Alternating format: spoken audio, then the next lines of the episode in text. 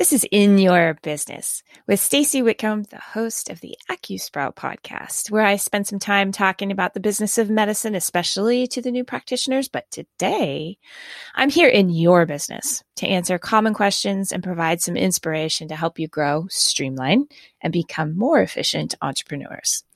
So, as entrepreneurs, we really have two main goals, and everything we do in our business should support these goals. We want to increase profit and reduce expenses.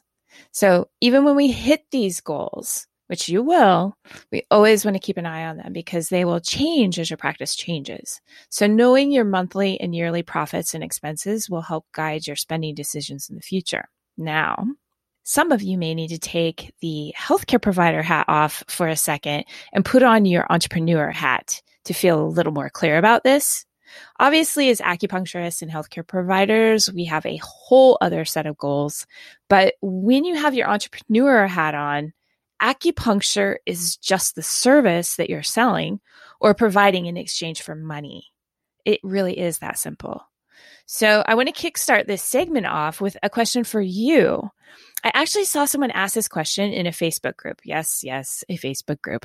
And I, but I swear, I thought it was such a good question that I wanted to share it. So the question is, what percentage of your gross income is your office rent or lease payment? Hello, everyone. Andrew Sterman here. I've been working with clients in Chinese medicine dietary therapy for over two decades in New York City. My focus is beautiful, simple, delicious, and health supportive home cooking. Good meals can be inspired by the strategies of classic herbal formulas so that each meal is infused with medical intention from appetizer to dessert. This requires an understanding of the energetic properties of grains, vegetables, meats, fruits, and more, and knowing which foods are moistening, drying, building, clearing, warming, or cooling, as well as their directionality. I've organized these teachings in my two volume book series, Welcoming Food, where you can learn this theory, practice it in your own kitchen, and love doing so. See the positive reviews and incredible testimonials from practitioners and patients who've brought this material into their own kitchens. Welcoming Food Books 1 and 2 can easily be found online, and if you'd like to follow me on Instagram, where I'll be posting cooking tutorials, you can find me at Welcoming Food. Back to you, Michael. Thanks very much. And do you guys have any idea what an acceptable range is? So, um, if you need help with the math, which I'm not going to judge, I don't math well. I'm going to help you out real quick. So, to calculate your gross yearly income, that is all revenue before expenses. Then divide that by 12 to get your monthly average gross income, and then divide your monthly lease payment by your monthly gross income amount. And that will give you your percentage. If you're a new practitioner or if your practice is still fluctuating, you should just calculate each month separately. Obviously, one of the variables that plays into this per- percentage is location. You know, office space in Manhattan or San Francisco may be 20% or even higher for a fully operational practice, while Springfield, Missouri could be 7%. For new practitioners or growing practices, this number should progressively fall as your revenue increases. And you may consider setting your financial goals based on this number. So perhaps you hold off on paying yourself until you consistently hit a certain number, say like 25%. So are you guys curious? Are you curious what the answer is or what a good goal would be? So the overreaching and general goal is 8 to 12%. Two basic misconceptions stand in the way of people feeling comfortable using Chinese herbal medicine, even as they are feeling more positive about acupuncture. They are concerned about safety as herbal medicine is an unregulated industry and feel herbs are not effective to treat most conditions. Blue Poppy is committed to meeting all FDA safety regulations.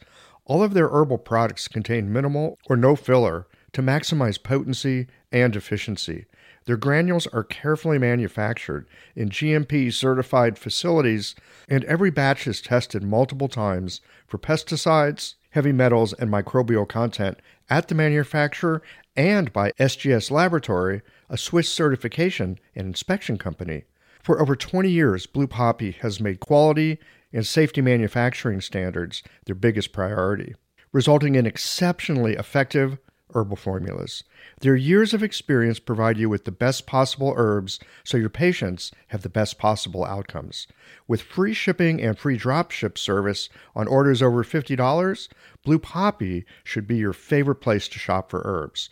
Use the code CHI2024 to receive 10% off Blue Poppy products on your next order. So if I have just brought up a problem that you didn't know you had, I want to help give you a solution. If you're falling short and not quite there, you might consider subletting your space to a new practitioner for maybe just two half days a week or even more. So most fully operational practices that I know of are not quite at max capacity and could actually afford to do this without cutting into their bottom line. And you really would be helping a new practitioner get their start. And so I'm talking to you new practitioners too. Sometimes to start, it may be better to go searching for very part time office space until you fill that up enough to then lease your own space. This is just one more way of cutting expenses. And you guys, having a new practitioner in your space might actually bring a nice little spark, especially if you're feeling a little burnt out. If you guys have any questions or topics you would like addressed in your business, feel free to reach out to me at hello at acusprout.com.